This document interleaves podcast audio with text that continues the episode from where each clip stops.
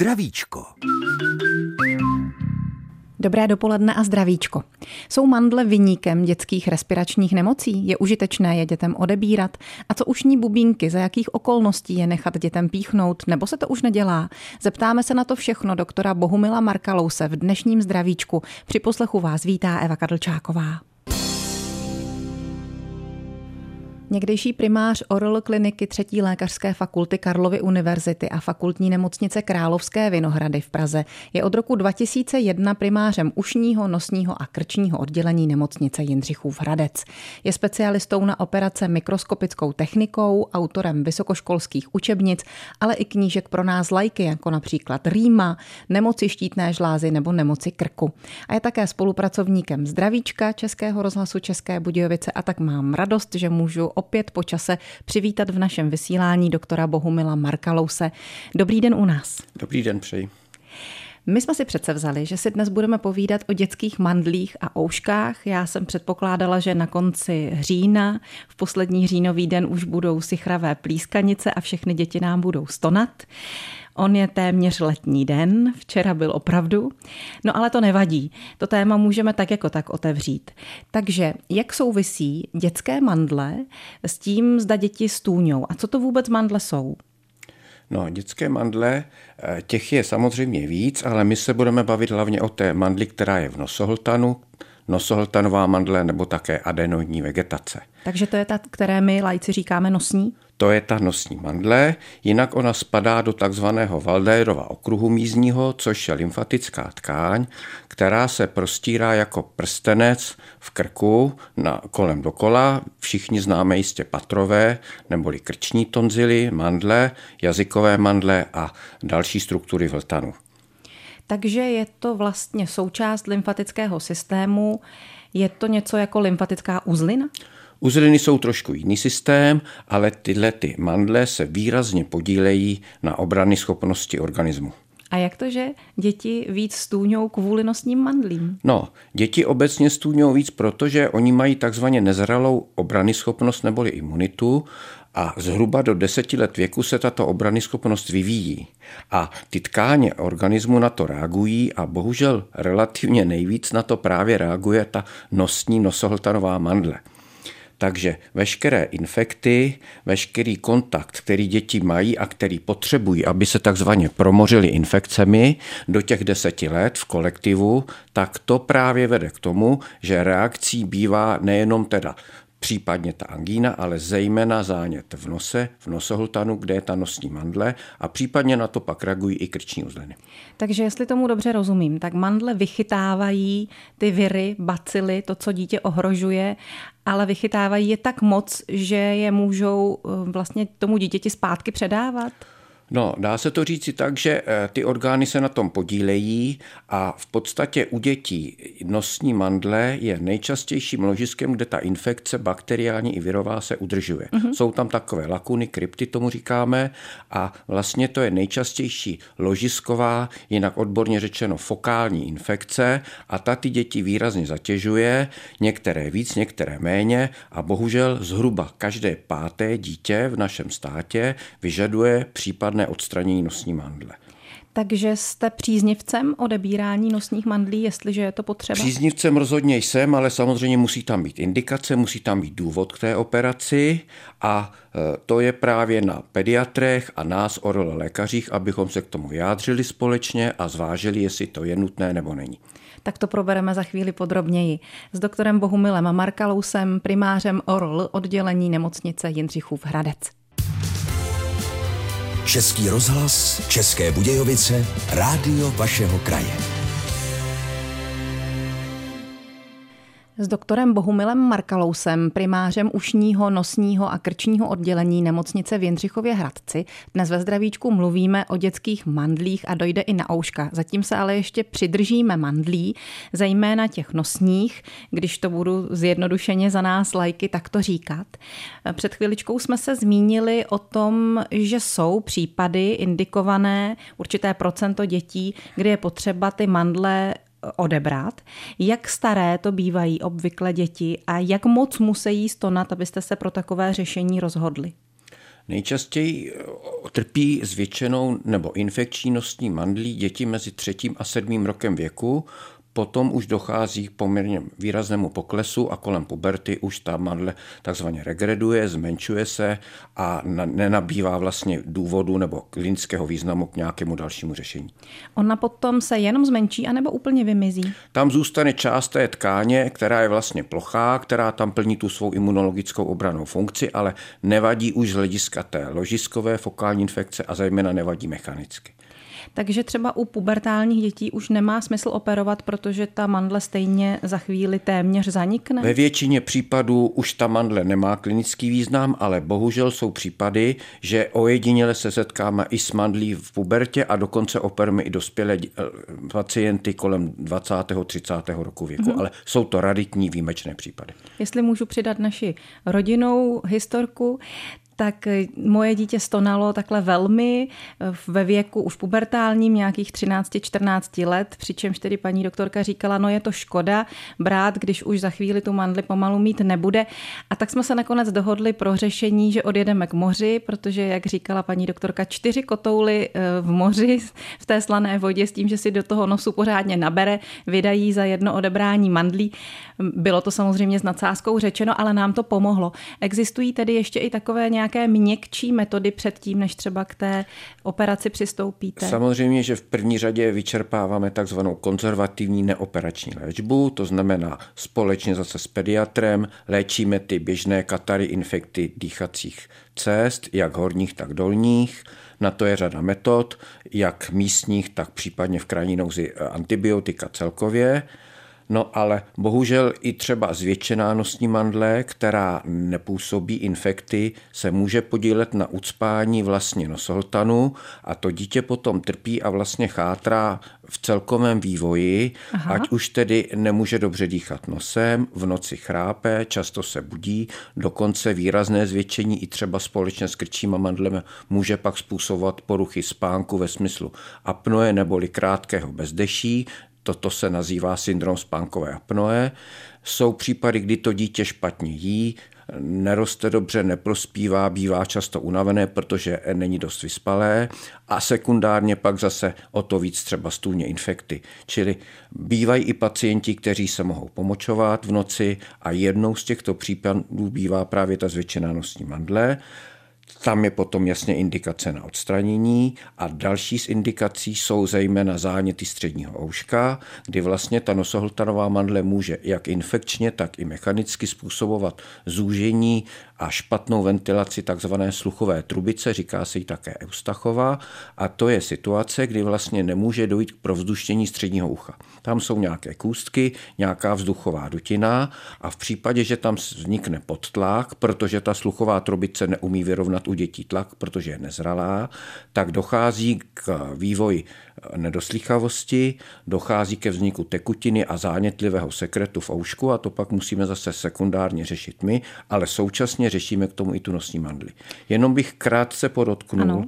že pokud to dítě, zejména ty nejmenší děti mezi dvěma, třema lety, i později samozřejmě špatně slyší. Oni to neumí říct, oni to nepoznají. Pozná to jich okolí, zejména rodiče.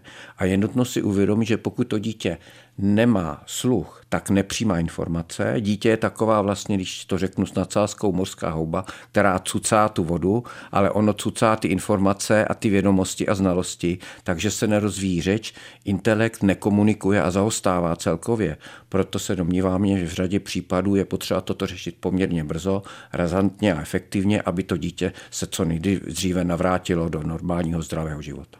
Ten sluch by mohlo úplně ztratit, kdyby se to neřešilo? Úplně ho pravděpodobně nestratí, ale pokud by to bylo výrazně zanedbáno v řádu měsíců nebo roků, mm-hmm. tak může dojít k nezvratným změnám, které pak na dosmrti to dítě mohou částečně neúplně poškodit i na tom sluchu. Takže mandle s ušima souvisí. Velmi. Souvisí samozřejmě i s vedlejšíma nosníma dutinama, co jsou v obličeji, souvisí s nosním jitrem a bohužel už se dneska dávno ví, že souvisí také s dolníma dýchacíma cestama, to znamená ty kašle, chrapoty, e, záněty průdušek, to jsou všechno spojené nádoby s těma horníma dýchacíma cestama, zejména s tou nosní madlí u těch nejmenších dětí. Takže k tomu rýma. Takže rýma, zánět dutin, kašel, chrapot, případně nějaké spazmy, spazma, astmatické stavy. Všechno může být částečně také podmíněno tou nosohltanovou mandlí a tam je zase zejména u alergických dětí jasná indikace na odstranění mandle. Čili všechny ty případy, které se jmenoval, jsou jednoznačně indikovány k tomu, abychom ty děti odoperovali a uzdravili je. A je to i angína? Jsou to laryngitidy? Bývají to taky, pokud se to často opakuje, tak u těch malých dětí Prvně primárně míříme na tu nosohltanovou mandli, ale samozřejmě pokud jsou případně velké i ty krční mandle, tak tam pokud možno je neodstraňujeme. To je tkáň, která je důležitá pro celý budoucí život člověka, Aha. ale jsou-li v tom dětském věku extrémně zvětšené, jako ta nosohltanová třeba, tak provádíme takové zmenšení chirurgicky, kdy vlastně ty mandle dáme do normální velikosti, tak aby se třeba nedotýkaly, protože ty děti se pak ještě více zhoršují, mají i potíže s potravou uh-huh. a to je všecko zase důvod k tomu, že ty děti více stonají, neprospívají, špatně rostou. Tak se na ty mandle zaměříme za chvíli znovu s doktorem Bohumilem Markalousem, naším dnešním zdravíčkovým hostem. Vracíme se do zdravíčka s doktorem Bohumilem Markalousem, primářem ORL nemocnice Jindřichův Hradec. Do zdravíčka, které věnujeme dětským mandlím a uším. Je asi na čase říct si, jak se ten zákrok, kdy odebíráte některé z těch mandlí, ať už uh, nosní, anebo zmenšujete ty, uh, ty krční, uh, jak se dělá?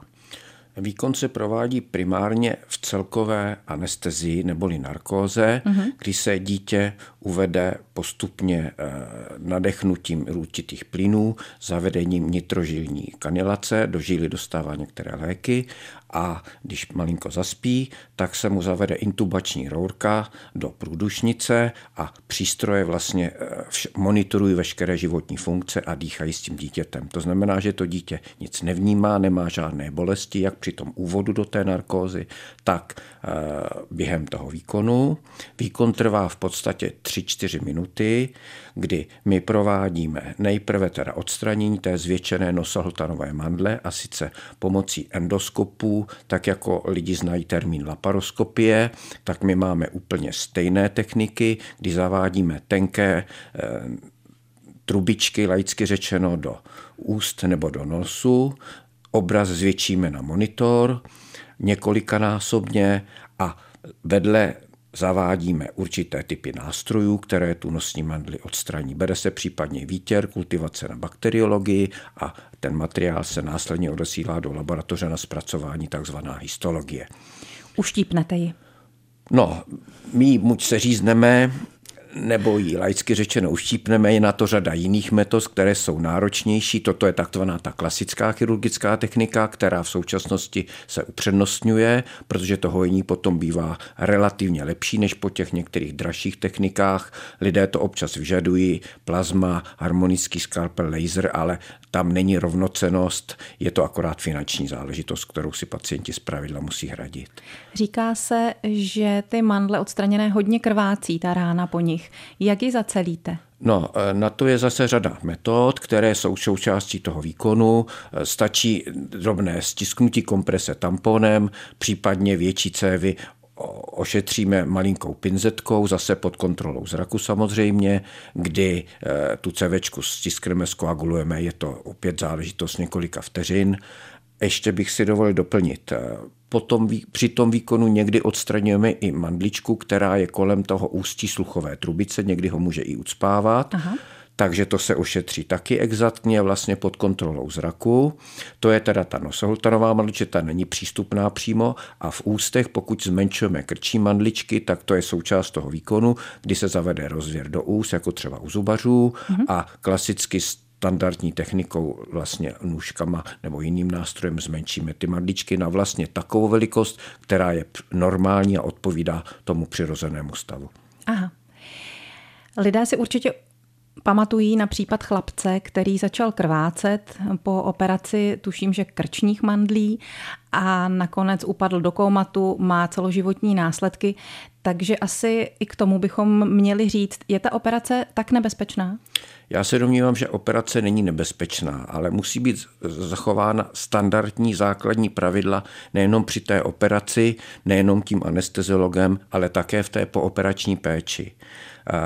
Problém tohoto případu, který bohužel všichni známe, který je nesmírně tragický z médií, byl v tom, že dítě bylo lajkem, podle mého názoru, odesláno přes půl areálu v nemocnici pěšky s matkou nebo sestrou a lékař, který kolem procházel, což jsem já viděl v televizi, hmm. si toho dítěte, které krvácelo, zvracelo vlastně krev, nevšimnul. To je naprosto fatální zanedbání lidského faktoru a takovýhle lidi by prostě v systému neměli být. Tito lidé tady nerozhoduje, jestli eh, měli znalosti nebo byli dobrými lékaři. Tady rozhoduje základní selský rozum a empatie a etika a tyto vlastnosti, pokud nikdo nemá, tak podle mého názoru by neměl vykonávat medicínu. A když se vrátíme k medicínské stránce té věci, tak je potřeba počítat s tím, že to dítě je po operačním zákroku, je po narkóze, je nemocné de facto, je v rekonvalescenci a podle toho se k němu chováme. Samozřejmě, to dítě po taktových výkonech za prvé je hospitalizováno alespoň na našem pracovišti zásadně s rodičem, mm-hmm. který je v podstatě non-stop s tím dítětem. Do toho to dítě intenzivně sleduje zdravotnický personál, sesterský a lékařský. Po odstranění nosní mandle nebo o seříznutí krčních pouští ráno přijímáme ty děti na lačno, o druhý den ráno je vyšetříme, zkontrolujeme a jsou-li v pořádku, odcházejí domů. Dovolím si ještě poznamenat, krvácení masivního velkého charakteru, které může ohrozit život dítěte, je velmi raritní, nedá se to ani v promilích vyčíslit, jsou to daleko menší čísla. Já dám jenom příklad, že v republice se přibližně odoperuje 25 tisíc nosohltanových mandlí a ti, možná 2-3 tisíce těch krčních mandlí. Takže z toho je potřeba vycházet na našem pracovišti se žádná závažná příhoda nikdy nestala. Operujeme zhruba 600 dětí s nosohltanovým mandly za rok mm. a kolem stovky dětí, kterým zmenšujeme, případně v krajní nouzi odstraňujeme krční mandle. K téhle zkušenosti, k těm počtům, celkovým statistikám se vrátíme za chvíli znovu s naším dnešním hostem, hostem zdravíčka, doktorem Bohumilem Markalousem, protože počet dětí, které v současné době vyžadují tyto zákroky, roste. Posloucháte pořad Zdravíčko dnes s doktorem Bohumilem Markalousem z ORL oddělení nemocnice v Jindřichově Hradci, které vede.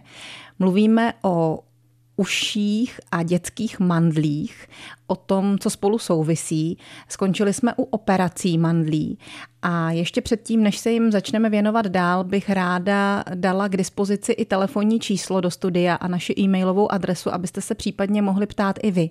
22 155 44 11 je naše telefonní číslo a e-mailová adresa zdravicko-cb.rozhlas.cz. Předtím, než jsme si pustili písničku, pane doktore, jsem zmínila, že počet dětí, které vyžadují zákrok na mandlích v poslední době narůstá. Můžete vysvětlit, jak a čím se to vysvětlujete? No, domníváme se společně s pediatry, že zásadní problém udělali období infekce covidem, kdy byly lockdowny vlastně téměř dva roky, kdy byla většina dětí razantně izolována. Čili se nepromořili ve školkách? Nepromořovali se, Uvádí se v literatuře už desítky let takzvaná hygienická teorie, kdy se zjistilo, že vlastně děti, které eh, třeba nebyly tak hygienicky sledovány, nebyly v čistém prostředí, nebo to byly nějaký ty vesnické děti nebo rodiny, které byly zvyklé žít třeba v zemědělství hodně a ty děti byly vlastně celý den venku, laicky řečeno chodili po těch chlívech, hmm. doma se třeba to zaneslo, nebyly to udržované domácnosti, tak ty děti vlastně byly zdravější než děti, které byly městského charakteru z velkých měst, paneláků protože oni vlastně trpěli nedostatkem přísunu těch eh, alergenů, respektive bakteriálních, infekčních a jiných záležitostí. Takže ty děti vlastně pražský nebo z velkých měst byly víc nemocné než tyto. Čili opustilo se to, že se důsledně dbalo na hygienu od narození těch dětí, vyjma samozřejmě nějakých závažných případů nemocnosti nebo některých chorob. A vlastně ta hygienická teorie, jak se to nazývá, v odborné literatuře by se podle mého názoru měla jmenovat nehygienická. Aby se dalo jasně najevo té populaci, ano. že takovýto úzkostlivý pečování o to dítě a izolování ho není dobrý, protože ten lockdown nám to opětovně dokázal. Ty děti začaly marodit masivně v září, v říjnu minulého roku, kdy byla povolena veškerá ta opatření, nebudu se raději vyjadřovat, jestli byla nebo nebyla správné, nakonec to soudy správně podle mého názoru rozhodly, ale ex post. A od té doby máme extrémní nárůst dětí, které nám stůňou jak na ouška, na mandličky, na krky, na uzlinky a bohužel pravděpodobně tam bude změna imunity v důsledku covidu, který jsme všichni stoprocentně prodělali. Domnívám se, že několikrát, bez ohledu na to, zda jsme byli nebo nebyli očkováni. A to se domníváme společně s i s jinými hraničními obory, že vedlo k nějaké drobné změně obrany schopnosti, včetně toho, že ty děti byly dlouhodobě izolovány a teď nám víc marodí, takže se extrémně protahují doby operace, objednání a máme poněkud atypické průběhy chorob, takže bohužel musíme víc operovat. Nestačí ta konzervativní léčba standardního charakteru, antibiotická a jiná podpůrná. Takže to je možná důsledek toho, co v těch minulých dvou, třech letech proběhlo. Takže ty skleníkové květinky tak, vám tak, teď tak, čekají v no, pořadníku no, na operaci mandliček. Ano. Já jsem ve svém eh, mládí měl dvě dětská, to jsme ještě vyvařovali plíny, už je to teda horně let, přes 40 let. No a teď mám desetiletou dceru a žádný plíny se nevyvařovaly, obyčejně se všechno řešilo a když něco upadlo na zem, nějaký drobek a chtěla ho sebrat, tak ho sebrala a řekl bych, že byla zdravější než ty děti, které jsme tehdy před těma 40 lety útlocivně drželi prostě v čistotě a v hygieně. Než nám někdo zavolá nebo napíše dotaz, tak se ještě dotkneme těch dětských uší. Už jsme řekli, že to s mandlemi souvisí. Vy jste příznivcem i píchání uší, nebo jsou to prostě případy, kdy je to nutné, anebo se od toho už dneska ustupuje a ten bubínek se nepíchá? Je to kontroverzní záležitost, ale eh, já to beru z pohledu chirurga, z pohledu racionálního náhledu. Domníváme se, a to platí 100-200 let, kde je hnis nebo kde je zánětlivé ložisko, mělo by se, pokud to technicky samozřejmě jde, vypustit, odstranit.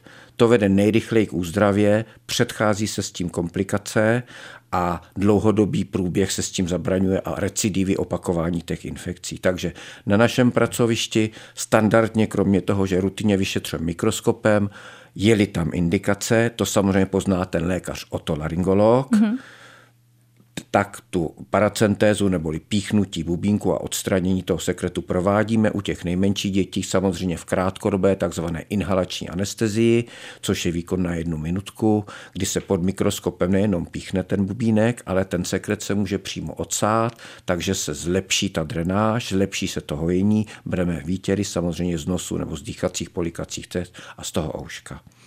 Je to strašlivě bolestivé, pamatuju si to dobře. Proč to tak bolí? No, hlava obecně a krk jsou extrémně citlivé, protože tam je výrazná inervace, je tam společná inervace a je to prostě zákrok velmi nepříjemný bolestivý, čili u dětí nejmenších rozhodně narkóza, u těch větších dětí o těch 8, 10, 12 letech, pokud spolupracují, není to závažný stav, lze to ošetřit i bez narkózy, místním umrtvení. Máme telefonický dotaz, tak rádi ho přijmeme. Dobrý den, zdravíme vás. Dobrý den, tady je posluchačka Jana z Jižních Čech a já jsem se chtěla pana primáře zeptat. Můj vnuk je um, celiatik a mm, teď ještě poslední dva roky má problémy jako s mléčnou stravou. A často, strašně často pořád e, jako trpí takovýma jakoby angínama. Pořád ho bolí v krku, je unavený. Je to sportovec na republikové úrovni a prostě pořád je unavený a e, snacha ho teda léčí nějakou tou indickou medicínou. Já tomu teda moc nevěřím, ale chtěla jsem se vás zeptat, jestli taky tyhle ty problémy by mu nedělaly ty mandle. Kolik mu je let, řekněte nám? Je mu 15. Dobře, děkujeme. Ale tímhle tím v jeho případě trpí... zřejmě nosohltanová mandle nebude uh, už mít význam.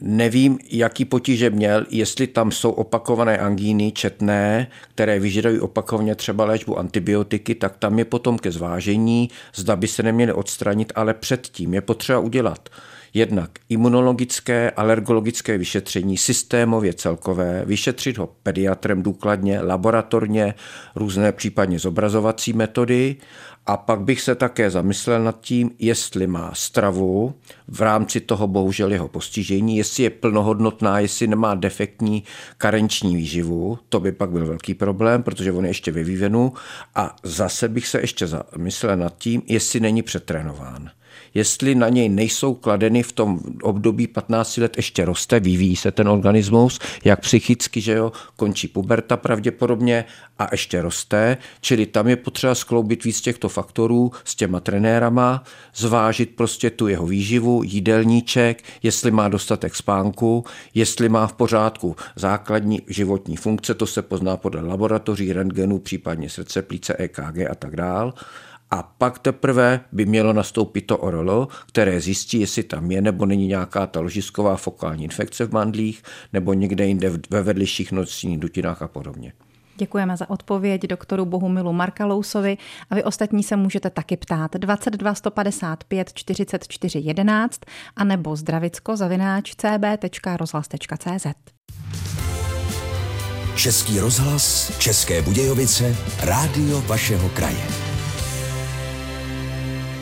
Poslední kousek nám zbývá ze zdravíčka, do kterého můžete volat na číslo 22 155 44 11 a nebo psát na adresu zdravicko-cb.rozhlas.cz. A někdo z vás se dovolal. Dobrý den. Dobrý den, tady Stáňa a já bych se ráda taky zeptala na vnučku pana doktora. Eh, moje vnučka je pět let a jeden čas nebo poslední dobou trpěla do sna takový záněty průdušky nebo něco, ale někdy nedostala antibiotika za tu dobu, za těch pět let. Ale došlo to tak daleko, vždycky tak týden je doma nebo 14 dní a opět pak jsou teploty, je tam jakoby viróza, RPC není vysoký sice, nebo aspoň když jdou po týdnu, tak vypadá nízký, ale za nějaký čas, za 14 dní se to opakuje zase teploty a došlo to tak daleko, že dneska jí má diagnózu, že má astma nějaké počínající. Tak bych se zeptala, jestli e, v tomto případě by nebyly lepší ty antibiotika jako prevence. Aspoň mi to tak dřív dostali, když za pět let ještě žádný neměla. Dobře, děkujeme Děkuji. za otázku a poslechneme si odpověď. Otázka je to trošičku složitější, zejména protože my jsme jenom ušní nosní krční, nicméně tady je dominantní péče pediatra. Já naopak bych velmi vychválil příslušné lékaře, které se o vašeho vnoučka starají, protože ta, no, vnučku, pardon, protože eh, ta antibiotika se dávají až v těch závažnějších případech podle kultivačních mikrobiologických nálezů a celkového stavu děcka. Čili pokud to děcko zvládne ty infekce bez antibiotik, je to to nejlepší, co se může udělat pro něj. Na druhou stranu, jestli tam je už diagnostikováno astma, jednoznačně by toto dítě mělo být vyšetřeno na ORL, ušní nosní krční, kde bude zhodnocen celkový stav, jak vypadají jednotlivé orgány v té naší oblasti a pravděpodobně, pokud tak nebylo učiněno, v jeho případě bych tu nosní medli jednoznačně odstranil. Paní posluchačka se ptala na ta antibiotika, jestli by se neměly nasadit jako prevence. To asi v žádném případě antibiotika nejsou prevence. Prevence rozhodně antibiotiky se neprovádí. Ale eh, je tedy prevencí třeba to odstranění nosních mandlí? Dá se to tak říct, po tom odstranění ty infekty sice mohou trvat, ale nebývají tak závažné, bývá lepší průchodnost nosu a těch horních dýchacích cest a samozřejmě odstraní se zatékání sekretu a infekčního materiálu do těch dolních dýchacích cest, do průdušek, do hortanu, takže se někdy i zmírní kašel, mm-hmm. případně příznaky toho průduškového astmatu. Čili indikace tam jednoznačně je. A řekl bych, že je naléhavější, než třeba jenom, pokud to dítě má třeba jenom rýmu. Dobře. Ještě ve zbytku času bych se vás chtěla zeptat na pár drobností eh, k těm operacím a k tomu, co následuje po nich. Nebudou ty orgány těm dětem v budoucnu chybět? Nosohltanová mandle v žádném případě nechybí, protože jak jsme si říkali, stejně se ztratí. Krční mandle, pokud je už musíme odstranit, je tam jasná vymezená indikace, tak samozřejmě patřit ne, vadit nebudou. Ta zbylá tkáň v tom krku to nahradí, takže není rovnítko mezi tím, že když se odeberou krční mandle, že to bude ten pacient nějak doživotně trpět. A ta mandlička u ucha, u bubínku? To je eh, mandlička v tom nosohltanu, kolem ústí sluchové trubice v nosohltanu, vedle vlastně po stranách, vedle té nosí mandle. Ta vůbec v žádném případě nemůže mít na to vliv, to je eh, v podstatě kosmetická droboučká záležitost. Dobře. No a co dospělý člověk? Vy jste říkal, že ve výjimečných případech provádíte ty operace i dospělým. Ehm, nicméně zdravý dospělý člověk by už tedy těmito dětskými nemocemi trpět neměl? Podstatě by neměl těmito nemocemi trpět, ale je řada pacientů, kteří trpí na zánět eh, v oblasti ORL, rýmy, záněty vedlejších nosních dutin, případně mají záněty uší, anebo ty angíny. No a tam potom komplexně vyšetřujeme a samozřejmě podle dominance a převahy některého orgánu, který se nám jasně jeví eh, špatný, nemocný, chorobný, patologický, tak případně indikujeme, když vyčerpáme konzervativní léčbu operaci. Tam ovšem ještě bych podotknul zejména u těch dospělých, i když u dětí taky, ale to je raritní, musíme vyloučit zejména ve vyšším věku některé jiné onemocnění nosohltanu a to zejména nádorové. Tam se potom bere vzoreček tkáně malý a vyšetří se a dělají se zobrazovací metody, magnetická rezonance, vyšetření výpočetní tomografie a tak dále. A to je všechno. Více do dnešního zdravíčka nevejde. Moc krát děkujeme za návštěvu doktoru Bohumilu Markalousovi, primáři ORL oddělení nemocnice Jindřichův Hradec. Mějte se hezky a těšíme se zase někdy příště. Nasledanou děkuji za pozvání.